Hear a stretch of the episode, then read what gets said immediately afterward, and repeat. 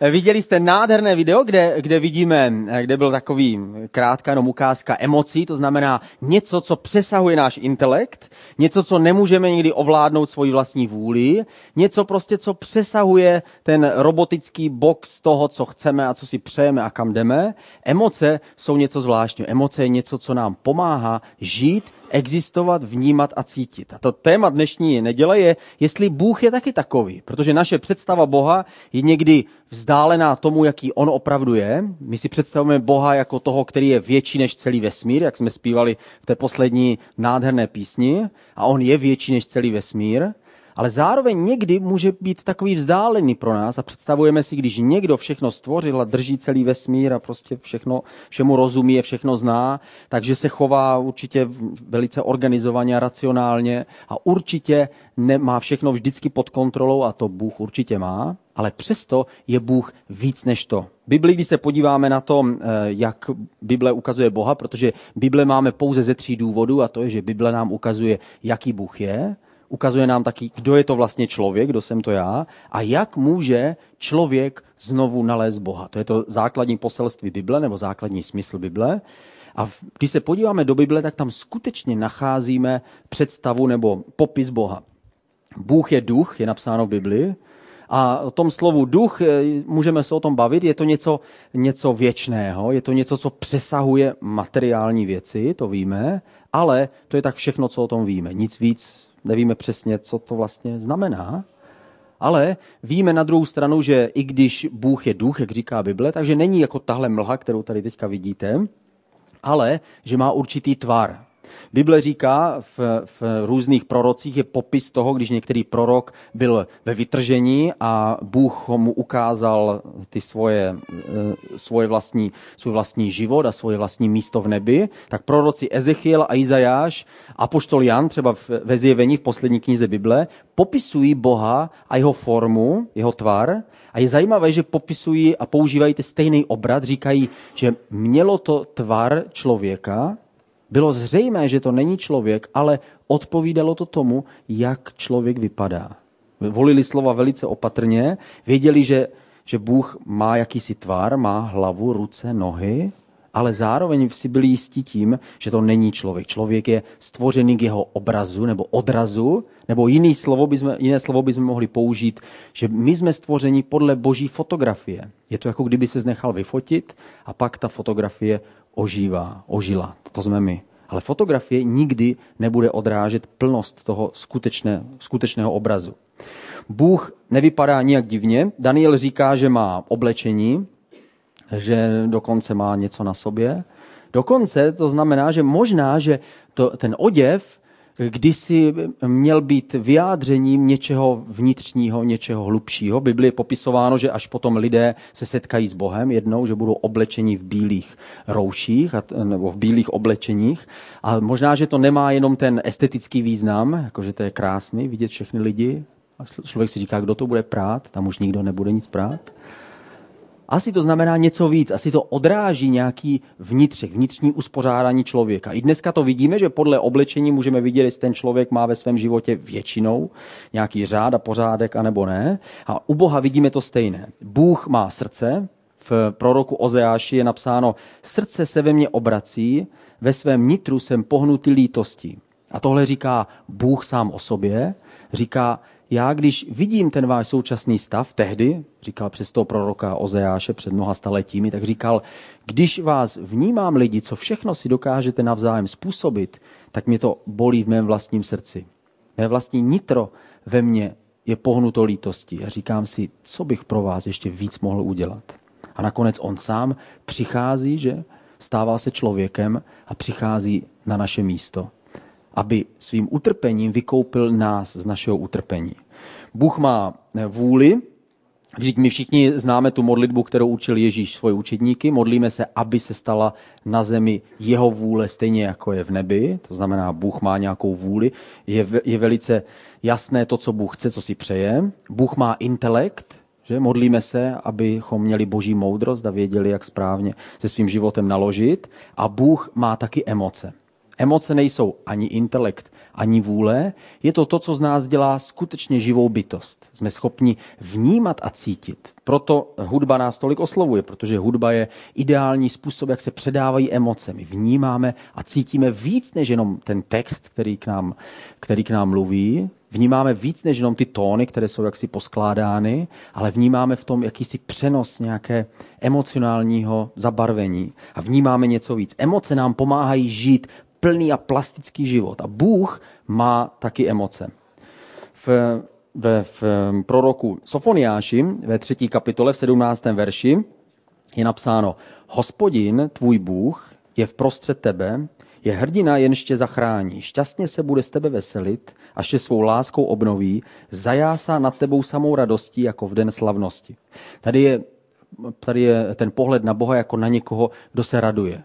My, my vidíme Boha vždycky v našich představách jako někoho, kdo sedí nehybně na tom trůnu. Ten trůn je obrovský, je vysoko, je mocný a z jeho ruky vychází takový ty, ty blesky jako Zeus že, v, těch, v těch řeckých bájích. A vidíme ho jako mocného, jako velkého. Ale tady je vidět obrázek Boha jako někoho, kdo se raduje. Bůh se může radovat z některých věcí.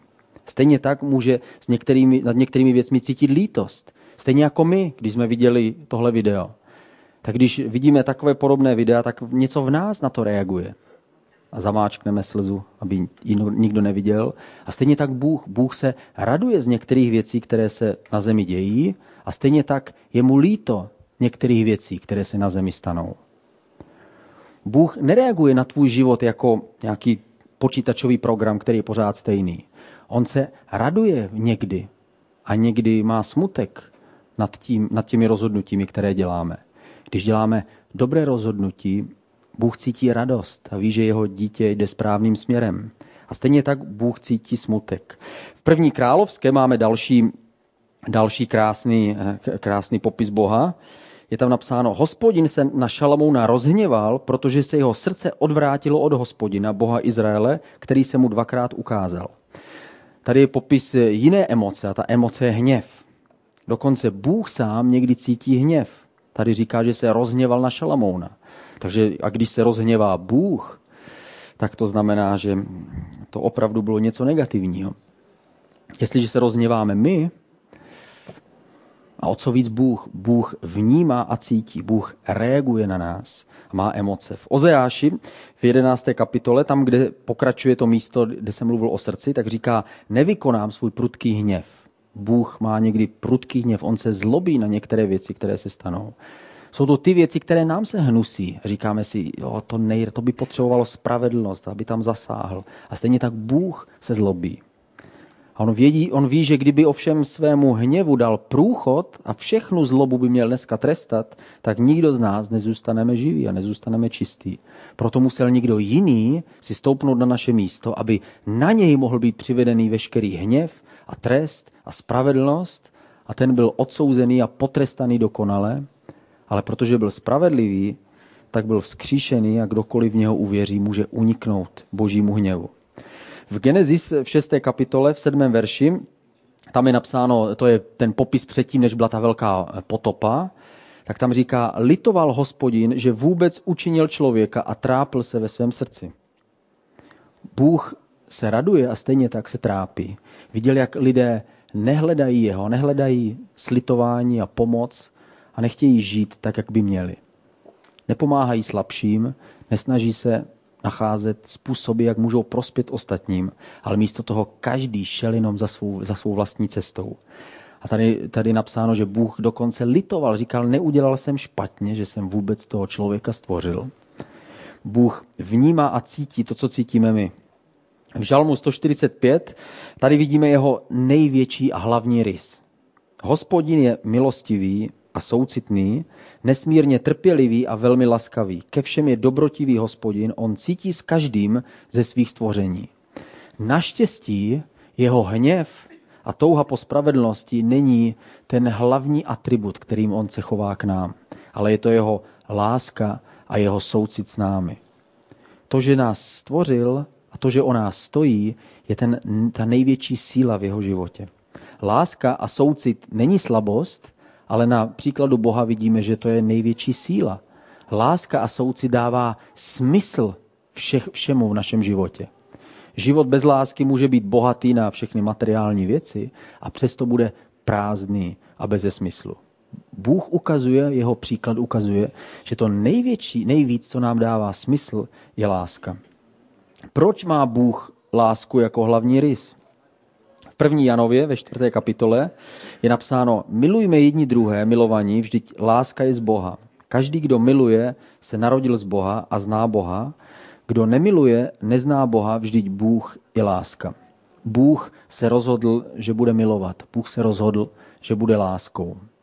Láska dává sama sebe. Láska nehledá svůj vlastní prospěch. Láska nepřestane milovat ani když ji dráždíme a když děláme špatné věci. Láska vždycky vytrvá. Takhle je popisovaná láska v 1. Korinským ve 13. kapitole. Takhle je popisovaná boží láska a Bůh se rozhodl, že se stane láskou pro nás. Naštěstí se nestal jenom spravedlností, on je spravedlnost, ale naštěstí se stal láskou, takže může s námi soucítit. Zvlášť s námi, o který my víme, že máme tolik chyb a tolik důvodů, proč by na nás Bůh se mohl skutečně hněvat. A tolik nedokonalostí a co slíbíme a, a neuděláme to správně. A někdy řekneme, co nemáme a uděláme, co nemáme. A ve své vlastní mysli možná někoho bychom nejradši nenáviděli a zabili. Proto jsme rádi, že Bůh je plný lásky, pochopení a soucitu a přijímá nás. Dál, když pokračujeme do devátého verše v první Janově, tak je tam napsáno, v tom se projevila boží láska k nám, že svého syna, toho jednorozeného, poslal Bůh na svět, abychom skrze něj získali život. Nejenom, že Bůh miluje, ale Bůh to prokázal tím, že se nakonec rozhodl mezi nás přijít a mezi nás stoupit. Viděl, že to není úplně takové, jak si to představoval. Viděl, že je spousta věcí, nad kterých se mu jeho vlastní srdce bouří. Nad věcmi, které mu dá, dělají lítost a smutek. Že je spoustu věcí, kde by nejradši zasáhl a všechny vymazal z povrchu země. Vidíme to v příběhu Mojžíše, když chodil po poušti, když Bůh říkal, hej, odstup od nich, já už prostě, já už tě jich zbavím, protože to je hrůza, co prostě dělají. Pořád si stěžují, pořád vymýšlí něco, nejradši by tě zabili a tak dále. Nejradši mě by upálili, kdyby mohli, takže já je vymažu z povrchu země. Moží říkal, ne, ještě s nimi vydrž aspoň chvíli, oni zemřou sami. A to měl pravdu, všichni pomřeli na poušti. Ale Bůh byl, byl plný hněvu. Naštěstí se projevila boží láska v tom, že se rozhodl, někdo se stane tím největším hromosvodem mého hněvu ten hněv v božím srdci byl větší a větší a, a ta nutnost mít spravedlnost a čistotu byla větší a silnější. Takže se rozhodl, že ten jediný způsob, jak se to může stát, je, že najdu dokonalého člověka. Tak se díval po celé zemi. Jednu generaci za druhou. Další, další. A viděl, že nikdo není spravedlivý. Že nikdo nemůže říct, já jsem vždycky v pořádku a nikdy jsem nic špatného neudělal, ani neřekl. A když viděl, že nikdo není dokonalý, tak musel on sám se stát člověkem, abychom my se mohli stát vírou dokonalý v něm. On svoji lásku prokázal tím, že přišel sem, aby na něj, jako na ten hromosvod, byly uvaleny všechny ty, ten, ten boží hněv a ten soud, který je spravedlivý a správný aby každý, kdo uvěří, mohl získat jeho lásku. To vše, co se týká lásky tady na zemi, to vše, co se týká skutečného smyslu a životu pro druhé, začal Bůh. V tom je láska, ne že bychom my milovali Boha, ale že On miloval nás a poslal svého syna. Bůh sám je zdrojem lásky a začal skutkem lásky. Nejprve nás stvořil a pak, když jsme všechno zamotali a obrátili to na špatnou cestu, tak se rozhodl nám najít východisko. Řekl, já sám se stanu tím východiskem. Já sám se stanu tím, kdo vám ukáže lásku. Jestliže vnímáme Boha a jestliže rozumíme tomu, že On je láska, neexistuje hlubší poznání a hlubší pochopení Boha než to.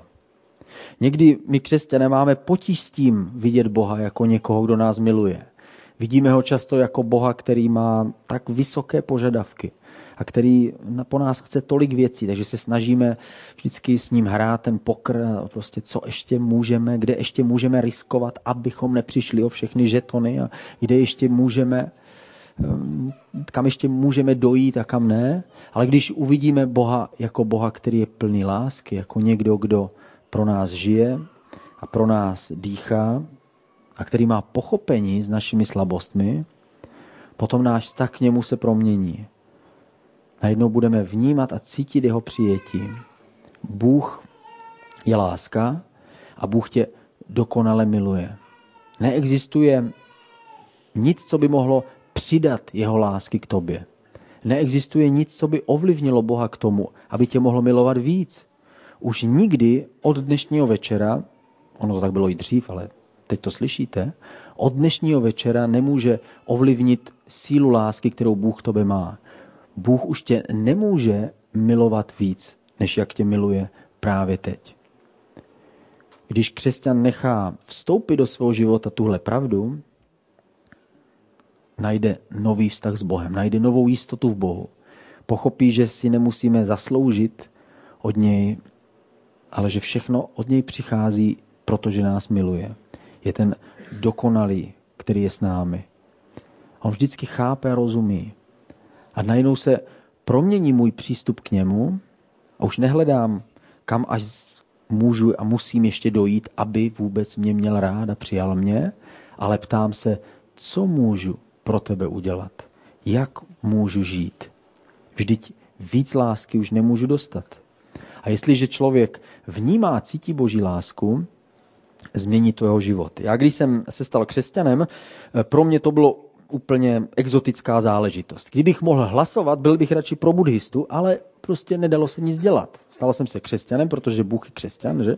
Takže já e, osobně jsem, jsem hledal Boha sám, takže jsem se ptal Bože, jestli prostě existuješ, nebo no, tehdy jsem mu říkal ještě jinak, tak přijď do mého života a netušil jsem přesně, s kterým tím náboženským klubem je spojený a dával bych radši přednost těm těm vegetariánům, ale teď už jsem rád, jako, ale tehdy mi to připadalo jako smysluplnější ta cesta, ale když jsem se setkal s Bohem, tak jsem pochopil, wow, Bůh existuje. Pro mě osobně tenhle fakt byl dostatečný. Převrátil můj život z hůru nohama.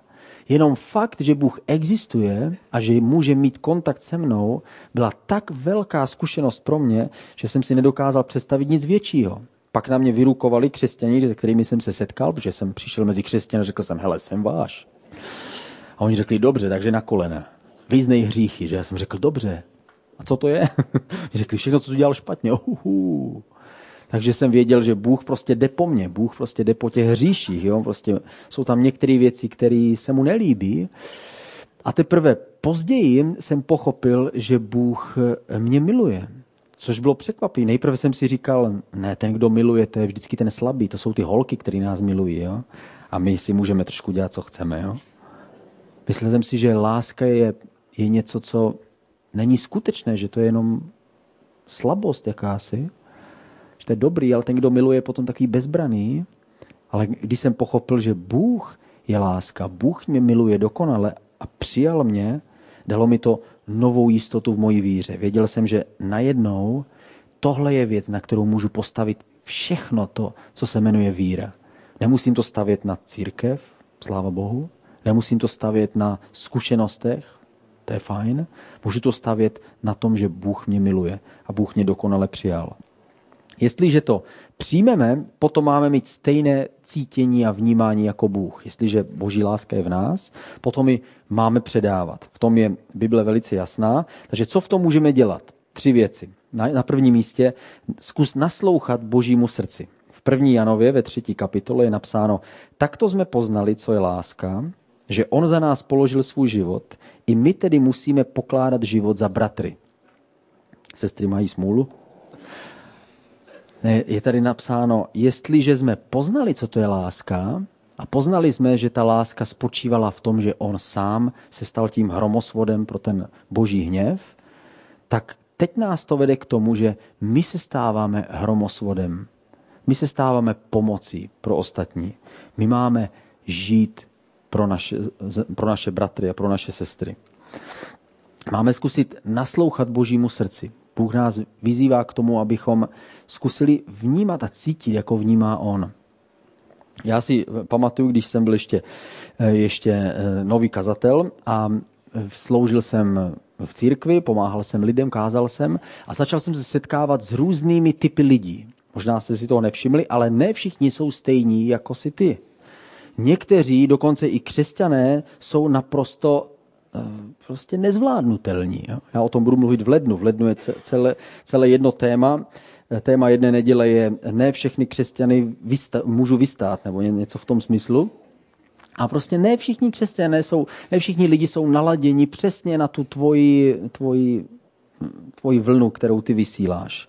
Já jsem se setkal s jednou, s jednou paní, která byla tak o jednu generaci, no vypadala, že o dvě generace starší než já a byla to taková ta, taková ta aktivní, aktivní paní, která byla neustále prostě zabraná do, do čtení nejrůznějších proroctví, tehdy ještě nebyl internet, ale který si někde prostě okopírovala, přinesla prostě a furt s něčím jako otravou a tak dále.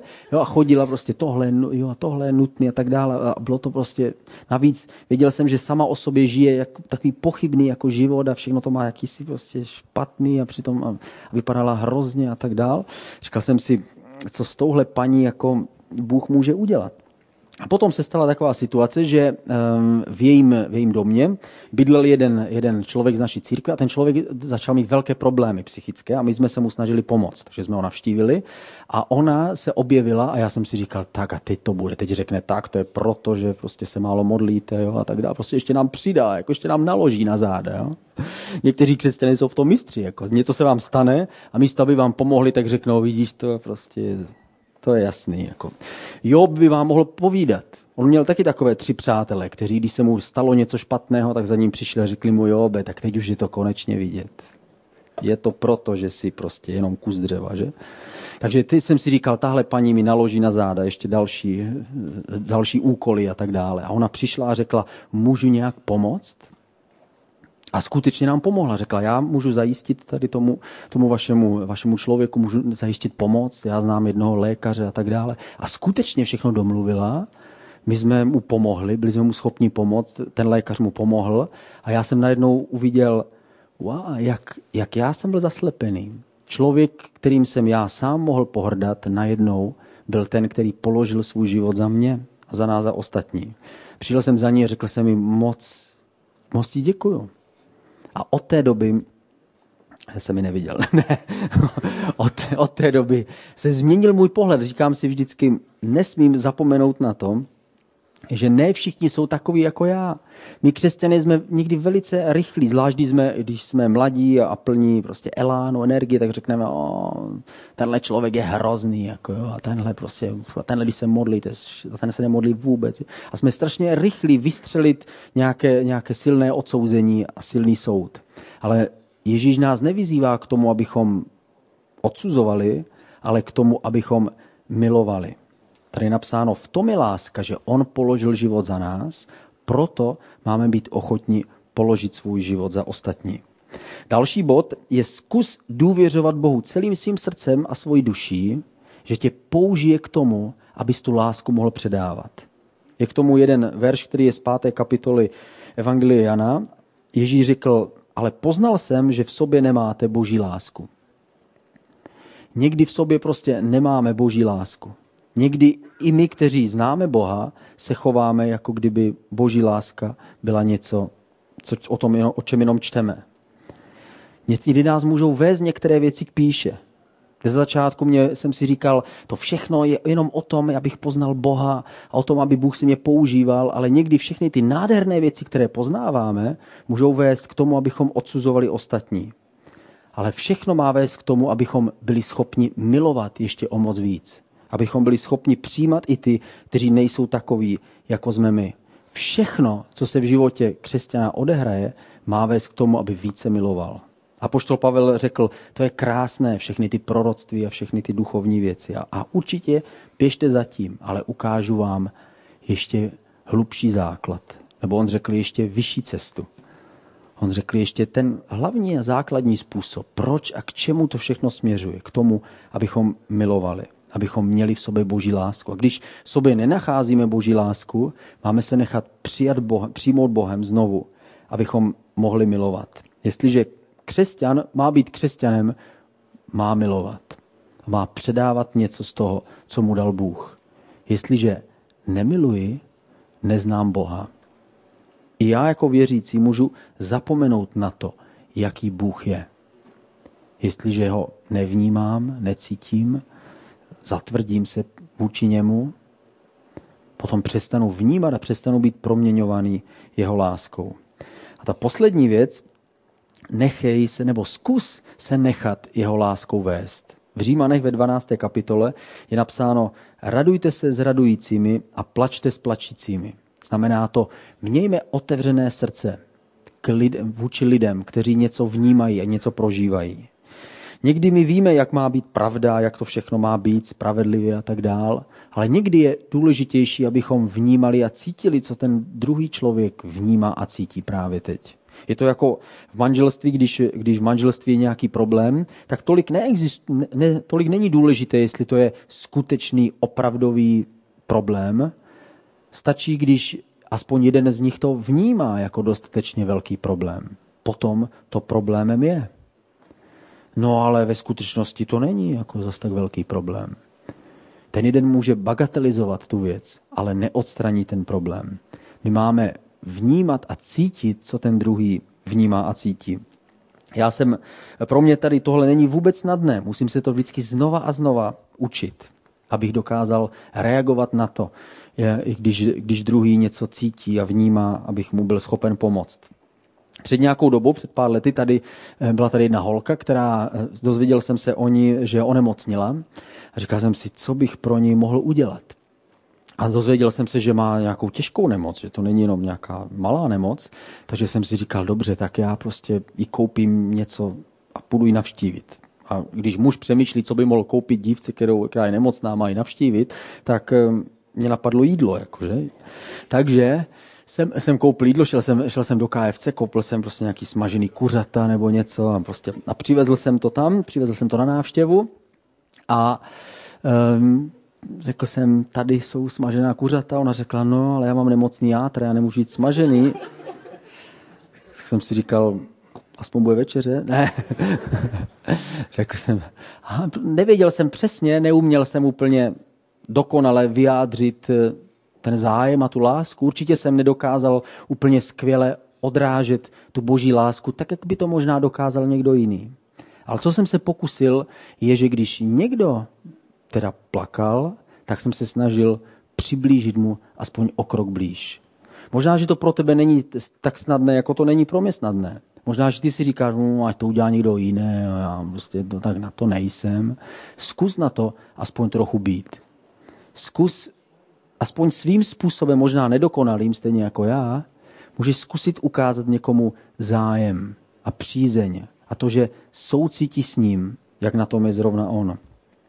I když to nedokážeme úplně dokonale, možná, že Bůh to dokončí za nás. A možná, že Bůh mu dokáže ještě dokonalej ukázat to, co my nedokonale dokážeme. Někdy to může být SMS, kterou napíšeme. Někdy to může být telefonát, když někomu zavoláme. Možná, že vnímáš někomu soucit, lásku a cítíš ten božský proud k nějakému člověku. A možná si říkáš, no ale proč bych já měl něco říkat, nějak ho povzbuzovat. Já to neumím stejně. Možná, že to neumí stejně jako já. Tak běž do KFC, kup smažený kuřata, nebo udělej něco, i když to bude nedokonalé, ale zkus se nechat vést jeho láskou. Buď si jistý, že v té chvíli děláš přesně to, k čemu nás Bůh vyzývá. Říká nám, nedržte si tu lásku pro sebe, ale učte se ji předávat dál. Představte si, kdybychom byli schopni dělat víc skutků a rozhodnutí, které jsou vedeny láskou k druhým. Ne, že čekáme, že za to něco dostaneme, nebo že z toho něco bude, nebo že tenhle člověk je důležitý, ale prostě jenom proto, že mu chceme udělat radost a chceme ho povzbudit, nebo chceme ho poplácat po zádech. Chceme mu nějakým způsobem i nedokonale ukázat, že je pro nás důležitý a že je důležitý pro Boha. buďte si jistí, že potom kolem vás vznikne atmosféra lásky a bude daleko příjemnější s vámi žít. A jestliže se rozhodneme to udělat pět, deset, patnáct lidí a budeme se snažit svoje chování víc nechat se vést boží láskou a nechat se ovlivnit boží láskou, potom můžeme skutečně vytvořit místo, které se stane oázou v tomhle světě.